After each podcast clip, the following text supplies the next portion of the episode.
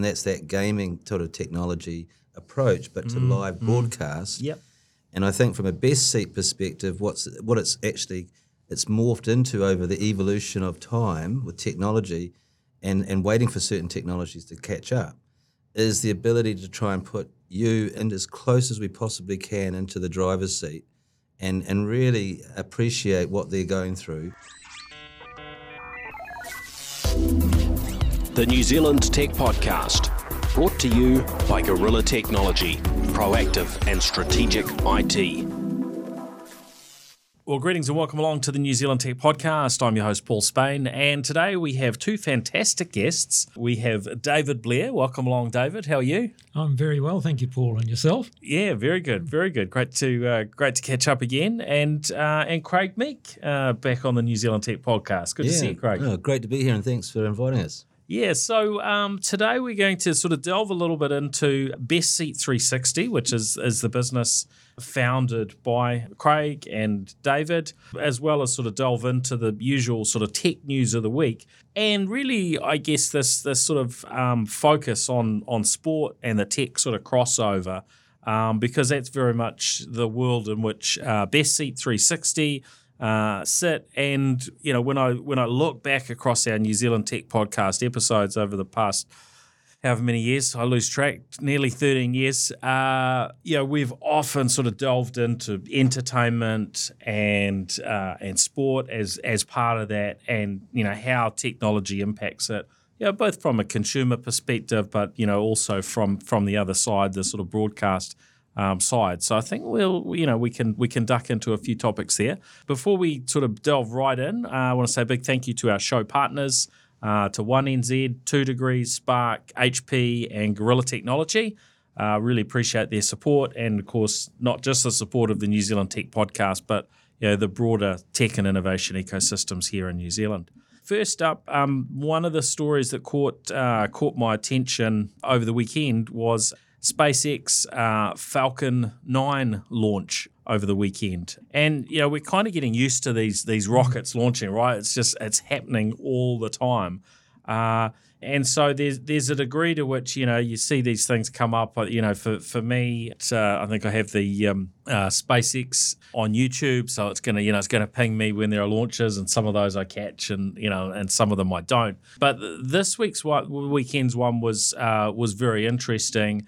In that what we saw was the first launch of the technology from Zenno Astronautics, and you know, very very innovative, you know, New Zealand company, and it's you know, it's their tech that is going to be you know, I think very very interesting to sort of you know, watch in terms of its impact on the space sector globally, and of course, for us in New Zealand, you know, watching another company in that sector take on the world. So yeah, very, very interesting to see their technology finally launched. And we had them on the show earlier on in the year, and you know, a little bit of insight into their sort of you know, technology for you know, helping propel these satellites and so on in space using superconducting electromagnetics. So yeah, really.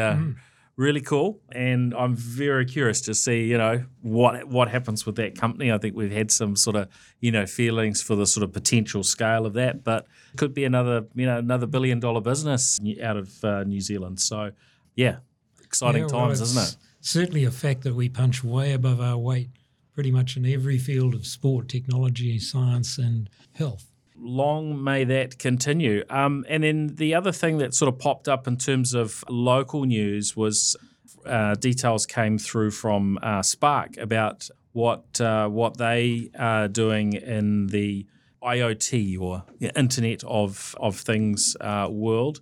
And so they've issued a joint press release, Bluecurrent and Spark, celebrating 1 million. IoT connections in New Zealand. So that's with Bluecurrent was formerly Vector Metering, so sort of the energy metering. So yeah, that's a lot of you know, connections of the smart meters, I suppose. But yeah, it may seem like a sort of small thing, and on one side it's like, well, there's, there were people running around, looking at meters and, writing down the results or putting them into their computers, and now that's all automated. But I think overall that's a win, isn't it? I mean, we see these technology disruptions that you could look there and go, well, that's taken away work. But I don't think we're in a position where you look around New Zealand and go, well, there's we're very short on employment opportunities, right? So I'm kind of hopeful. We look at AI and we look at all these other new innovations coming, that we keep on this track where, yes, technology does mean that there's, certain things that don't need to be done anymore, but also we get a lot of benefits and generally we seem to find enough work to keep everyone pretty busy, right? Yeah, well, with every revolution, there's been a change in what we do, not a change in the fact that we have nothing to do. We still got heaps of stuff to do. Yeah, it just changes. Yeah, definitely. So that's on the New Zealand front. On some of the international side, ChatGPT, a year old. What do you think about that, Craig? Has ChatGPT sort of caught much of your attention over this last year? It's certainly been the media, isn't it? Yeah, it's coming on really fast. I guess that's one thing that I think we'll understand. Technology can move fast, but that's certainly moved fast, and I'm certainly been using it and being very impressed with it. And I can see, obviously, I know there's a regulation issue, perhaps, but as to how people use it, but. Certainly the things I've been using it for, it's great. Yeah. And if we look back to that year ago, it took them 1 week to get to 1 million users, which I think is almost sort of unprecedented in terms of any new tech product sort of attracting an audience, and then very quickly ramped up to sort of over 100 million. Users. So, I think, just sort of mind-blowing, that growth. And probably one of the things that's stood out for me was that in many ways ChatGPT wasn't new, and that the underlying technology had been available, through OpenAI, programmers could access the technology, and I'd been using and testing varying sort of tools that were tapping into it. But it was that change in the interface of making it available to anybody from a chat perspective and, of course, making it available free, that really, turned the dial and changed it from this technology that was being used by a very small number of people really on the globe to suddenly like, oh, when you make it available like this, everybody wants to use it. I think it's interesting because you think of it, the search market, and then you think of ChatGPT. Yes. And then you think of, actually, this is going another step further, because obviously when you're just searching for things and then suddenly you're asking it to do things for you and coming back with an intelligent answer, I think that's the game changer in terms of how, and then, of course, the wider things that you can do with it. But just even that as a paradigm shift was interesting from my perspective. Yeah. I think it's pretty it's been a pretty interesting year. I don't know if we'd asked a year ago and sort of predicted where we might be now, whether we would have lined up the sort of realities. I'm not sure too many people would have been picking the dramas at OpenAI in recent weeks, amazing. Some fascinating realities there that that happen when we get that sort of crossover between ethics and money and leadership and politics and so on, and of course we've been seeing these different things play out in their own forms and. Not just with ChatGPT this year. I think the social media world has been a fascinating one to follow with Twitter or X not being on a two different time period since that has changed over. So really interesting times. I guess the bit I'm I'm very curious about, and I don't know the answer to, is when we look at, generative AI and the issues that we've seen with sort of hallucinations and getting things wrong. When I sort of line those up and say maybe put that alongside the autonomous driving technologies that have been developing, over the last decade or so especially, and the fact that we haven't quite got there on most of those autonomous driving technologies. It was Cruise who were, one of the key players on the roads in the US, but, pulled their vehicles, off the roads initially in San Francisco and then, completely, ground them to a halt, because of some issues. And it just makes me wonder whether getting generative AI to actually not hallucinate and to get it so that it operates at a faster pace than humans in most regards, but at a level that that might match up with a human researcher or a human collating something in terms of when they're playing at the very best. And there's this sort of niggling thought in the back of my mind. What if what we're expecting of this technology, it never gets there? Just like how it can feel with the autonomous. Driving technologies. Is that a possibility, or am I hallucinating? Well, I think there's a future which is fluid, and how it pans out will largely relate to people such as yourself and people thinking deeply about these issues and discussing them in a constructive manner, rather than just saying, "Oh well, look, AI self-driving doesn't work, so well can it?" So why doesn't it work, and how can we improve it to a point where it'll be useful? And so, that's I think the whole realm of artificial intelligence as it's applied to different areas, like there's creating images, there's interpreting language, there's responding with a constructive communication in, to try and develop a conversation, which is what ChatGPT does, and I'm pretty impressed with it, just by the by. I think it's a great step in the right direction. Yeah. So melding all of those things together and then saying, okay, can we apply all of that to self-driving and revolutionise it so it gets really good?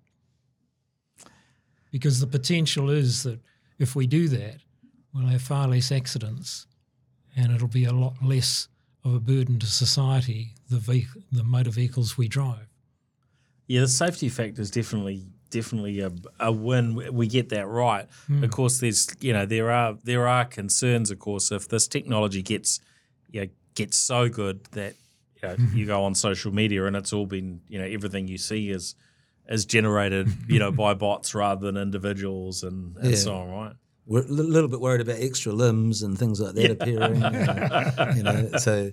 Yeah, I mean, it's amazing because obviously if it's been a year to get to this point, let's imagine, what's it going to be like in 5 years' time? Mm-hmm. Just like when the internet first came along and really changed the way everyone worked, and then you think about what we're doing now. So I think this is definitely a big leap. This is like the leap we had back in, the days of the first internets coming so I think it's going to be fascinating to see the next year. It's obviously accelerating, and people's use of it and how they use it, and how it can get it wrong as well, because it does get it wrong. Yeah, it's not like it's right every time. It's the flip side, isn't it? So you've got to look at it very carefully. You can't. It's not a autonomous car. Just go and watch a movie in the back seat or something, and let the car go and do its thing. I think you've got to be a bit mindful of things can go wrong. Yeah, a few people have come to a disastrous end that have decided to hand over a little bit too much responsibility to the AI too soon. Yeah, look, I think we have some very interesting times ahead. There are certainly parts of the technology that are moving at a very fast pace, or particular applications of the technology that that maybe have been limited or not deeply built out in the past. But yeah, I've certainly got this this bit of curiosity around. Yeah, how far do we get? Because it isn't It isn't real intelligence. It is artificial. And, you know, there are going to be those limitations in some form. I just don't know where the edges of the limitations are, right? And I don't think any of us really, you know. Yeah, when the generative side of AI reaches the point where it comes up with new original thinking, that's when we really have to sit up and take notice. Yes. Yeah, I'm not not sure how excited I am around where some of these aspects could go. Now on the flip side of, you know, technology not quite getting there, there's been some there was an interesting social media post this week about a bride that was looking at a photo that was taken of her as she was trying on wedding dress. Now, I'm not sure if either of you saw it, but I'll and we'll share a link to this in the show notes. But what you had is a situation where if you looked at that photo of the bride and she was there in front of two mirrors, is that her limbs were in so her arms basically were in different positions in. Across the photo. So you had the actual view of her from behind, and she's got, you know, one arm kind of, you know, held up waist high, the other one is down by her side. Then there's the mirror in front of her, and in that she's got her arms together, and then there's the mirror to the side and both of her arms are down.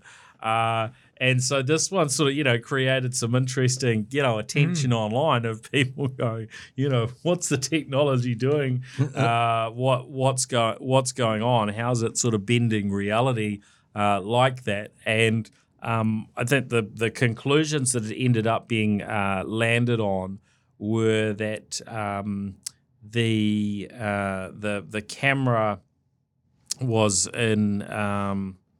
I'm forgetting the panorama mode where you know it stitches a whole lot of images together usually, but in this case the sort of panorama mode I think it maybe hadn't been used correctly. It really just taken one photo, so it didn't look like a panorama at all. But whatever it did with the shots, you ended up with it sort of splicing these images together, and it looked completely seamless, but. But in actual, it created a completely impossible situation. So we've probably got more of these sorts of things ahead as technology gets inserted into, scenarios that, certainly maybe some, some professional photographers might be uncomfortable with, because it's no longer down to having the pro. It's like, the power all comes back to the smarts of the technology and in some cases the AI to deliver a good result, right? Well, it certainly then questions what you're looking at in terms of all sorts of things, isn't it? Like sort of media, is that real? What can you trust? Yeah. I mean, so a lot of actions happen from things you see. And if you've got it all wrong and your actions are wrong, they respond to it in the wrong way because what they see. So that's a worry. Yeah, what's believable anymore? And most cases certainly you see something in a typical sort of news story on TV and so on. Usually these things, a lot of stories are replicated across. Dozens or hundreds or thousands of different sort of media outlets, but of course, if the source information is not right, then you've got misinformation spread far and wide, and of course there are folks who will deliberately do that stuff as well. So as the technology sort of gets more and more involved in these things, it creates some more challenges, doesn't it? Well, particularly from the point of view of large learning things, large learning models that are bringing in all this and assuming that it's accurate. If you just suppose for a moment that you said, well, okay, we've got a large learning module here that is looking at all of the social media, and we're coming to a conclusion about people's opinions about a particular element. It could be anything. And we've got a faction of social media that's for it and a faction of social media that's against it. Yeah. And somewhere in the middle, maybe the truth lies. And if that large learning module is just accepting everything as fact, then we've got juxtapositions and conundrums that come out of it. Yeah, and it is quite interesting, testing out the tools like ChatGPT on varying sort of, controversial subjects and sort of, seeing how they, how they land. And you sort of go in and say, well, presuming X, Y, Z is a fact, then, what's the story with this picture?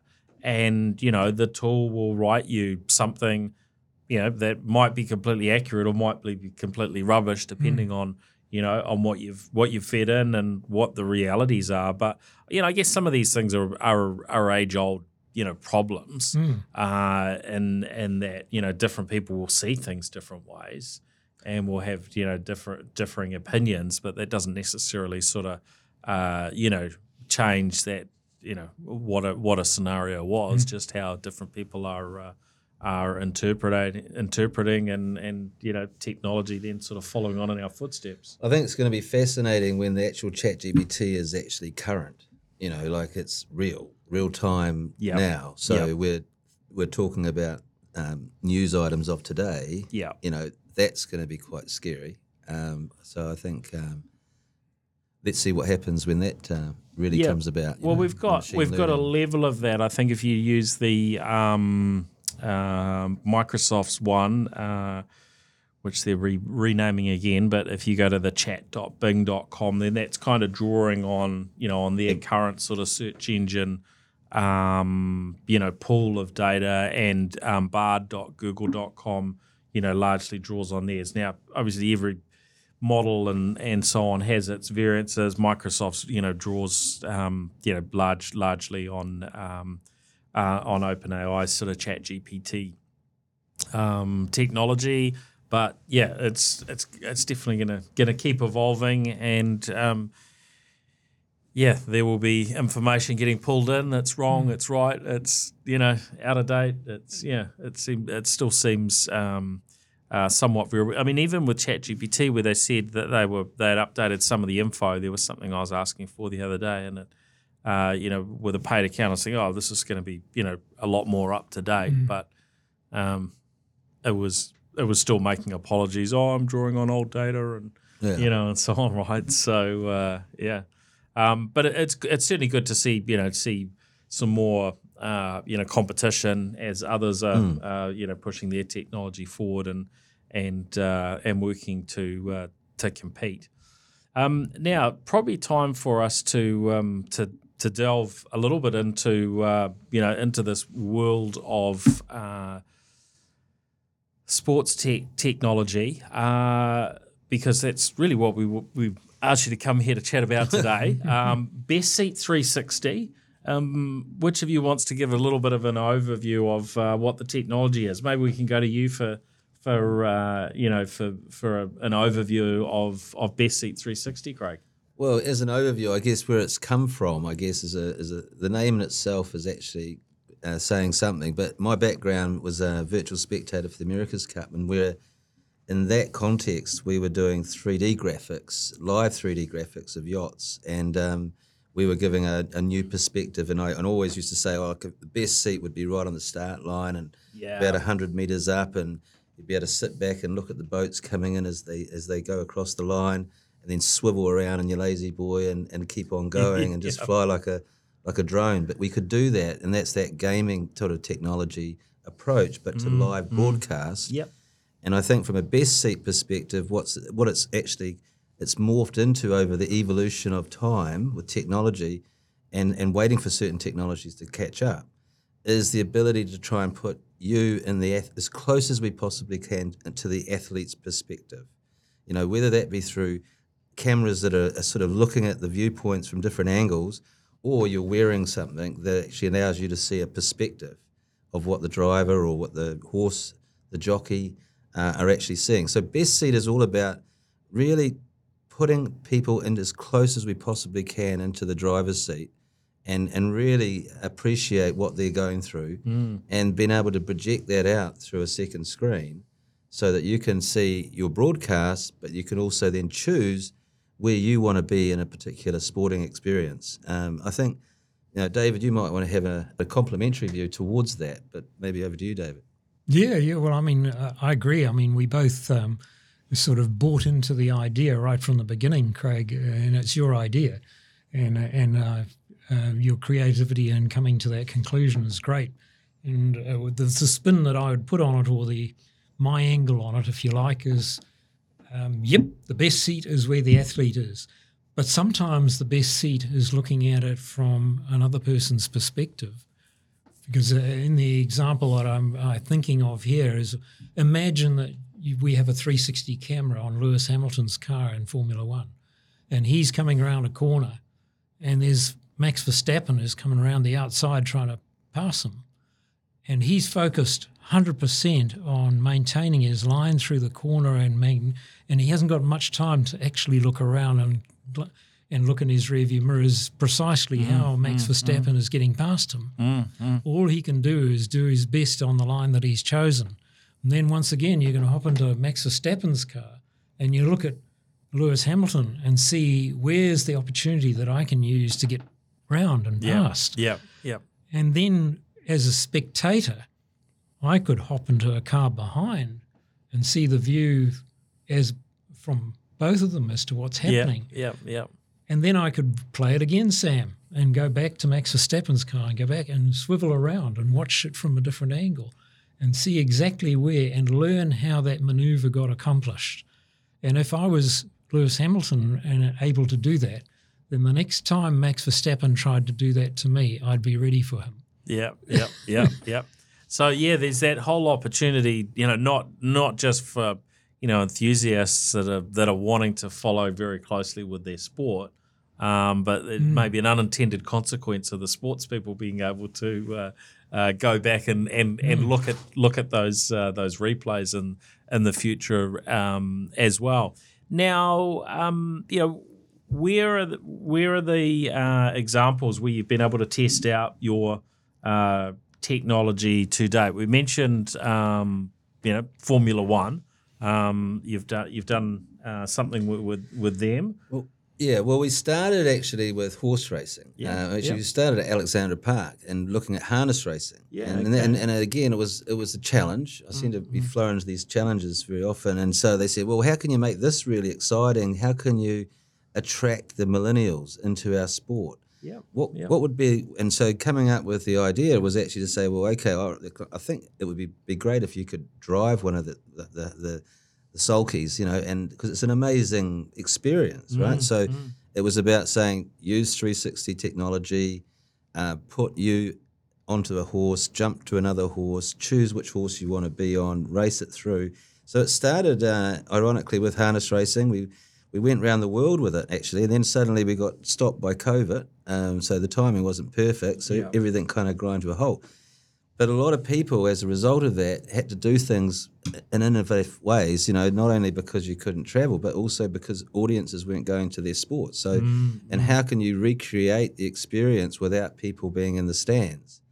And so it really did force people to think outside the square, and we certainly were thinking that way, and we started doing a lot of remote work, and we did a lot of remote work with Formula One, but we also tested here locally at Hampton Downs, ideas on motorsport that we were able to, mirror to the rest of the world through the internet in terms of video conferencing calls, and so that was our foray into, motorsport, and then for the same reasons about COVID for the Melbourne Cup, it was also they were challenged by, 10,000 people being on course instead of 130,000, So we've actually gone through a number of different examples of the technology, but it's now been refined, and really excited about what we've just recently done with the Melbourne Cup. Experimenting in many different areas. Yeah. So tell us about the recent Melbourne Cup. How that. Yeah, well, went, and what was the experience for people that tried it? I'll talk about the success, and I'll let David talk about the production, because I'm excited about the production and what we did, again, because of COVID, or the after effects of COVID. But what we achieved was, after 3 years of working very closely with VRC, Fantastic a team over there who saw our vision.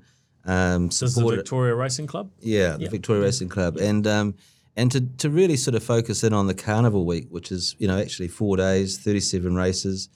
And it's like a marathon, you know, like you think of a 10-day or 10-race day program, you know, back-to-back, you know, you really do have to keep your wits about you. But the fact that we were streaming, we did it well. We had 10 different feeds. We had, again, the whole concept of actually creating the best experience was, you know, from a drone to a jockey cam to a helicopter to a trackside car that was racing alongside the horses.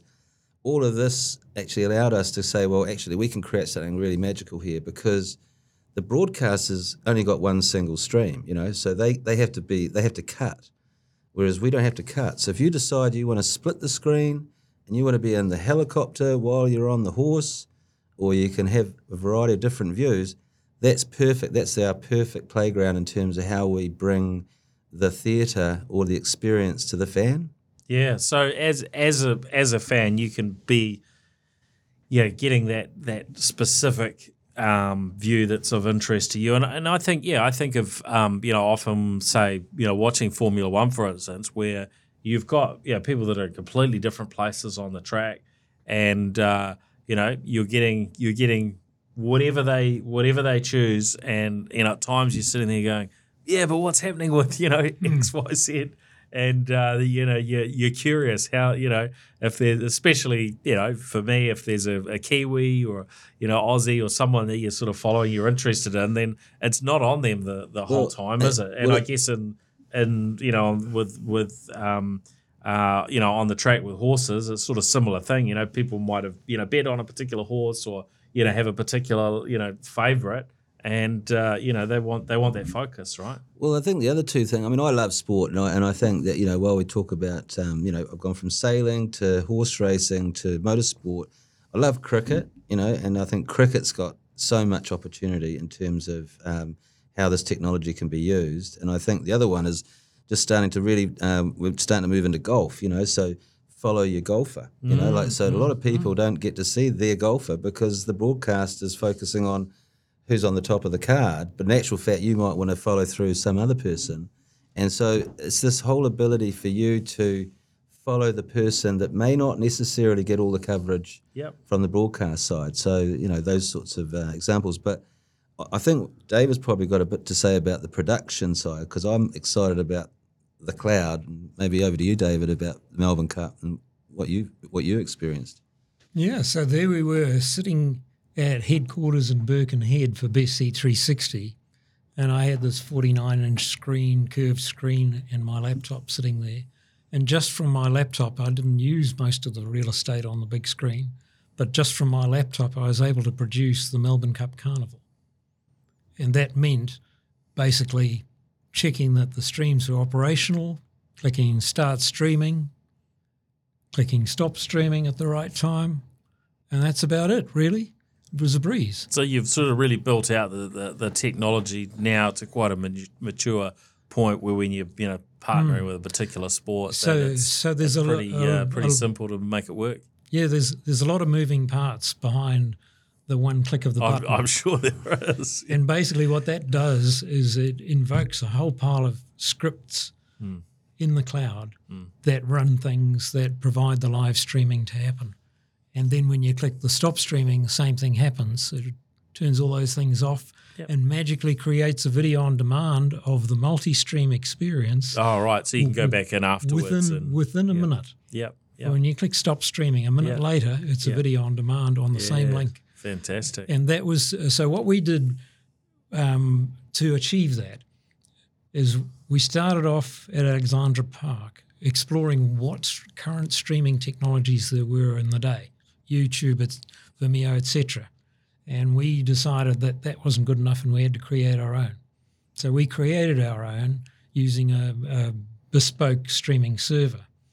And then we figured out how we could use what's in the cloud as that developed. AWS is our current flavour of implementation, but we could transport it to any other cloud provider that provides similar capabilities. And so when we click the start streaming button, it does a whole pile of things and starts up all these channels in AWS and makes them start live streaming and synchronizes them all with time code and the rest of it. Yep. So that when the viewer's watching it, they switch between streams, it's all current time. And the exciting thing too was actually the whole, content delivery networks around the world. The ability, and I go back to the America's Cup, thinking about what we were achieving back then to try and get, even just data out to different countries. Where now what we're doing is we've got high quality video being where you can switch in the cloud and you can. And what Flemington said, well, look, we're the digital streaming partner, so we had to stream it out to all parts of the world. Certain countries they said no, not that one. But this is the power of it all, because if you think of like a Sky broadcast, you're contained within New Zealand. We have no boundaries as far as where we go with high quality now streaming experiences, which you can jump around on whatever device that you wish to use. So I think that's certainly, that capability is going to be huge for sports and will open up lots of opportunities. Now, I'm kind of curious how it could play out if you're looking at different sort of, video streams of a particular sport. Craig, you mentioned, golf. Then you potentially got a commentary challenge where you're looking at something that the commentary might not align with. Is there a role in the future for generative AI to actually help voice, so that you're not caught in this position of, we've got, X number of golfers, so we need X number of, commentators to give on, how each one's doing? Would that be, is that sort of where we might be a few years down the track? Well, there's a number of opportunities with that thought. And, we have thought about that. And one of the ways that it could be done is there could be social media commentators. I'm watching the stream on my device. I've chosen to watch Lewis Hamilton drive around the track. I'm going to talk about his drive around the track, and that can be broadcast to other people to watch if they want to. Gotcha. And I guess, there's already is this sort of tier of streamers that are providing commentary on sport today, aren't there, on varying ones where you've got this extra tier. And people that, and in some cases, some cases it's people maybe don't have a subscription or access, but in other cases it's like actually, this is the best commentary, and it's coming from outside of the traditional channels. I mean, even just thinking about AI in that context is that the AI can actually go when an event's on, say like an 18-hole golf course, and you've got say 40 or 50 people on the course. There's a lot going on, right? So where are they, and what are they doing, and when are they coming up to tee? This is where AI can come in, because it can scoop up and scrape and go. The AI knows where the person is. It would be very hard for someone to say, they're actually on hole 3. I go, okay, well, if they're on hole 3, and if I was using voice activation, I'd go, well, just take me to my golfer on golf 3. I want to see how he tees off. I don't want to miss out the tee off. You know what I mean? So I can see AI actually working in the background, doing a lot of the hard work that would just keep everything in line with what you want to see as you go through a program. Show me the wedge shot onto the green. Get all of those things. Yes, so many possibilities. Now, in I guess sporting related news, one of the things that we been watching is the rise of the likes of Netflix and Amazon Prime and so on. And we've just just heard in the last day around the broadcast rights for cricket, a 4-year deal with Amazon Prime. I'm not sure on all the details of that, whether that's Australia or Australia and New Zealand, but it's quite interesting to see these sort of big global players continuing to muscle their way into sort of, different markets, and sometimes bringing positive impacts, but, often not so much. Isn't it incredible a company that used to sell books online is suddenly buying the cricket rights for the World Cup ODI? It's incredible to see the changing landscape of people who are buying those rights because of the way we're now dependent on the likes of a Netflix, you know, which is served up over a kind of an online streaming service. And the quality has got so good, you know, so that's the incredible part. And I think obviously the move for the streamers like Netflix now saying, well, you know, we'll wait for Netflix to see what they do next, but, you know, will they then be doing live sports? You know, it's a changing landscape of what traditionally how you would look at a sport. And so we're excited because we use AWS and their own, and they own Prime. So I think the opportunity when you're watching your TV, you know, is there an option there to go, oh, actually I want the multi-camera view option of the cricket because I'd love to be on the stump cam when so-and-so bowls, or I want to be on the spider cam so I can see what's going on at the top view. And that's all been triggered off your smart TV because, you know, we've now got a streaming technology that will enable that to happen. So I'd say bring it on. Absolutely. Bring it on. I'm really interested to see how these sorts of things play out. You know, because on the flip side, you know, as we get these sort of global deals done, then you impact the local entities, like, you know, in our case, you know, Sky TV. Obviously, there was, you know, Spark Sport was kind of in there, you know, for a while, and we had a level of sort of competition nudging things forward. But I have wondered, you know, for a long time how these global players will impact. And, you know, I guess my hope is that our local companies, you know, whoever they are, whether we're looking at, you know, supermarkets who could be, you know, impacted by global players, or, you know, sports and video and entertainment sort of, you know, streaming, you know, et cetera, that Our local players are always, you know, staying competitive and innovating.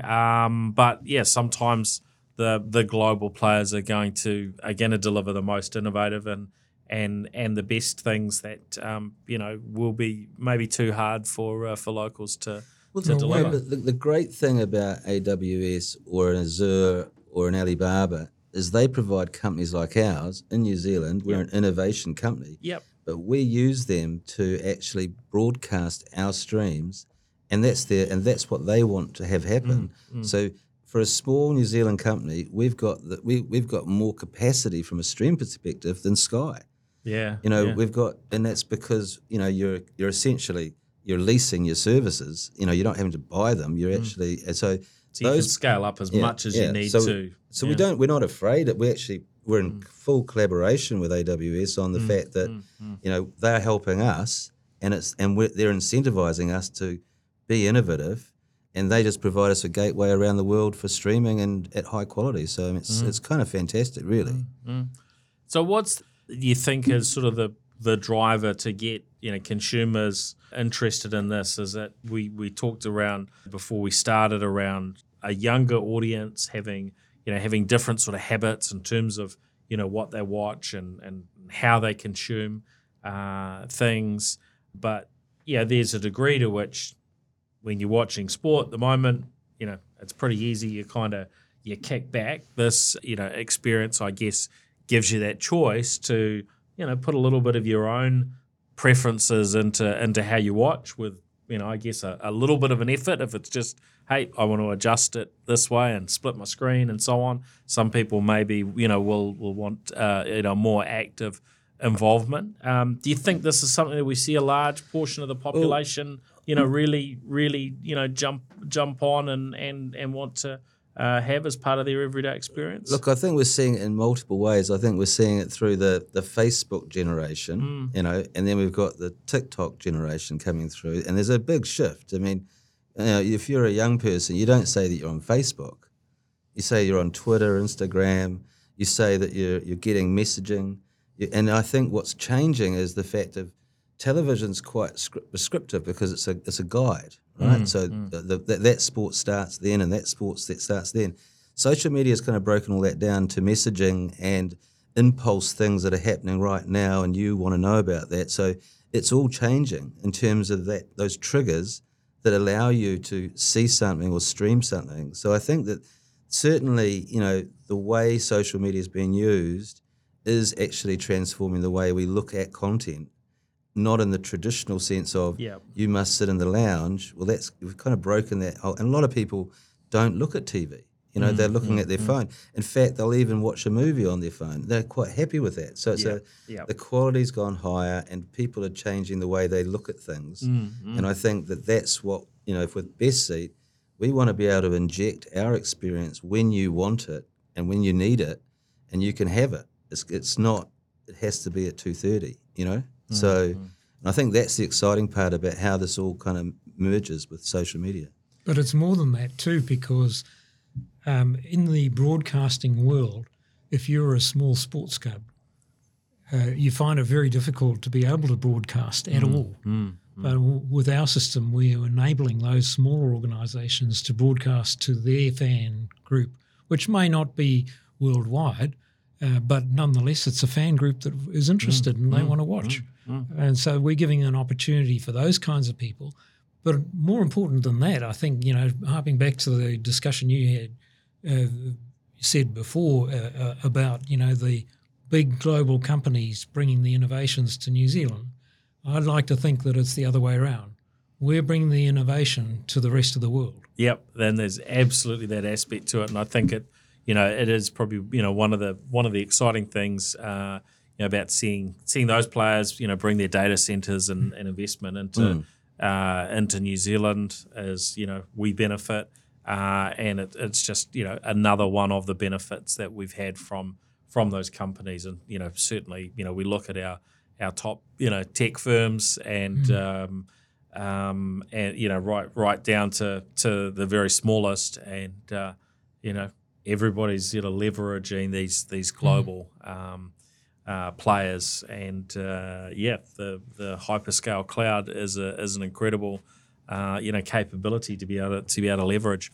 I'm kind of curious in terms of, you know, where you would see, you know, revenues for Best Seat 360, you know, sort of, you know, come from if we were to look at, you know, I don't know, 5, 10 years out. Is this a sort of a thing where, you know, you sell to a particular, you know, whether it be a sporting code that wants the technology directly or to broadcasters and so on, or would you be interacting with the end customers as your subscribers? Primarily we're very much working around the rights holders. So the rights holder dictates really where and how we can do certain things. So we're enhancing that rights holder to create a new category, a second screen category, where they can sell more advertising, more sponsorship, in some cases behind a paywall, where they want to upgrade upgrade to payments or insert new advertising, licensing the technology as well. You know, certain organisations who want to have their own streaming capability but may not be at the top end of town, and they want to be able to get their sport out globally. So there could be license models as we become a technology partner with them.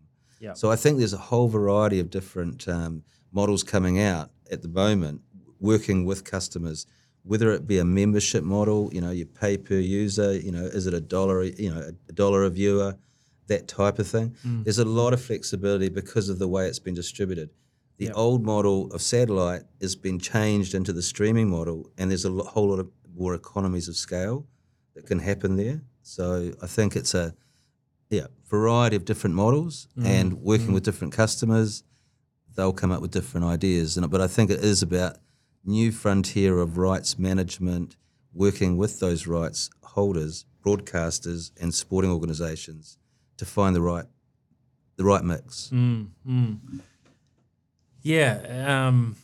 It sounds really exciting. In my mind, I, you know, especially with the, you know, the current attention that's been given to AI, you know, I sort of keep coming back to you know, the blending of your technology with AI, and how, you know, how that might well evolve over the years ahead. You know, I think of how I often will consume you know, Formula One, and you know, sometimes it's, you know, watch an entire race, but you know, maybe if it's not live, which, you know, with our time differences, it's often not. So I'll, you know, skip through bits and pieces, but often not necessarily seeing the view that suits me, right?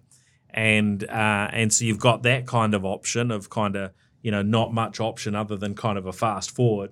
And so the idea of, you know, being able to adjust your views and so on but then maybe taking that a little bit further and saying, well, you know, if I've got AI that knows kind of how I want to see a race, that it might be doing some of that lifting and so on. It kind of knows, you know, the bits that would attract my attention. And then sometimes I'm just watching the, you know, what goes up on YouTube, which is an 8-minute, you know, cut of the race. But actually they do that at such a length and give it away free that people are disappointed. So there must be an in-between point, right? Yeah. I'll give you a good example, though, of where AI and just in terms of imagination here about, you know, and it's a horse race, but if it's a betting situation, and you're actually placing a bet on a horse, you know, often in the traditional form, when the horses are racing around the track, you know, can you find your horse? You know, right? You know, like so, and where the whole concept of we can put you on the horse, but then if you're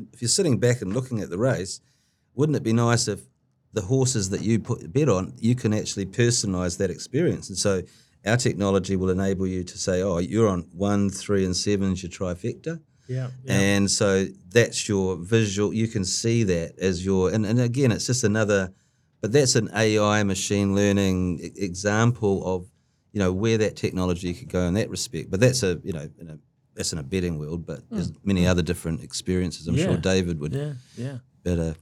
Yeah, I mean, you know, there's all kinds of opportunities for AI, both in terms of object tracking and recognition, video overlays and stuff like that. The thing that excites us more about all of that is, you know, the world's your oyster. There's so many different possibilities. Yes. But what we do is we have this in our patent to collect the data and embed it in the video stream as data, so that when it gets to our player, we can choose to take that, the viewer can choose to take that and have it displayed in a number of ways as an overlay on top of the video. And when they don't want to see it anymore, they can put it away. The current way that kind of information gets used is no different than how we might display it, but it's embedded into the video that the broadcaster produces, and you've got no options. That's right. You're going to watch what they give you, and that's that. Yeah. And what we've come up with is this idea of being able to have a whole bunch of layers in our player, where we start with, you know, advertising layers, sponsorship layers, and those can be videos or small little animated things that happen on the screen, or they can be data overlays, as we've just discussed. So, you know, that's where we're heading. Yeah. Oh, we've got exciting times ahead. And any other sort of thoughts on the, you know, the broader role of technology in sport? Anything that's you know, trends you've been seeing that you think well, the whole concept of listeners might be interested in? The whole concept of Stretch Sense, New Zealand company, which once again was highly innovative and went to the world with wearable garments with sensors in them. Yeah. That help to analyse athletes' performance. And that's both a tutoring tool and a performance measurement tool. And I find those kinds of things pretty exciting, and I'm looking forward to the idea of perhaps melding those sorts of things into the technology that we offer. And I guess from my end, it would be like, obviously our target device is the phone, right? But we're all a bit interested in what Apple's coming out with the Vision Pro, and certainly the experiences of a 360 or an immersive experience, you know, in what Apple looks like, what they've done. So it'll be fascinating to see, but a lot of our people in our development team are all very kind of keen on sort of seeing how we can create another world inside a VR headset. But, you know, it'll just be interesting to see how that goes. But I think from an immersive perspective, you know, in years to come, we'd certainly be, our content is ready to be transformed into that world, while we focus on the billions of people who've got one of these. That's certainly the target device. But the other part of it is we're really excited to be heading over to Aussie. And so we had a week in Aussie last week, and we're seeing, and to your point about, we're experimenting by meeting lots of different, we've got resellers over there now. We're opening our imagination to different sports. And in Australia, love sports, so they and they've got great stadiums and great facilities. So we're really seeing some great opening new ideas into the sports world in Australia. Yeah, look, I think you know, it's a great, you know, market that's close to home, and you know, perfect place to be to be selling to by the sounds of it for Best Seat 360. So that's great. Well, I look forward to following the journey, and you know, all the best with what's next. Yeah. If people are curious and they want to be able to, you know, have a bit of a dabble with Best Seat 360, what can they go and see online right now? Well, if you go to the bestseat360.tv, you'll be able to see samples of the motor racing, horse racing, all within the player. So I would recommend people, you know, go and have a look at the website and understand where we're going, and open their imagination to what's possible. That's very cool. Well, thanks very much for joining us on the New Zealand Tech Podcast. Yeah. Really appreciate it. Craig, thank you, David. Thanks, Paul. Thanks for having us. Yeah. And, of course, a thank you to our show partners, Guerrilla Technology, One NZ, HP, Spark, and 2degrees. And we'll look forward to catching everybody next week. And if you've been listening to the audio, be sure to look out for us on the live streaming platforms wherever you consume video. Most weeks, not every week, but most weeks you will find some live video streaming, usually on a Tuesday afternoon, across the likes of YouTube, LinkedIn, Facebook, and X. All right. Thanks, everyone. Catch you next time. Thanks. Cheers, guys. The New Zealand Tech Podcast, brought to you by Guerrilla Technology, proactive and strategic IT.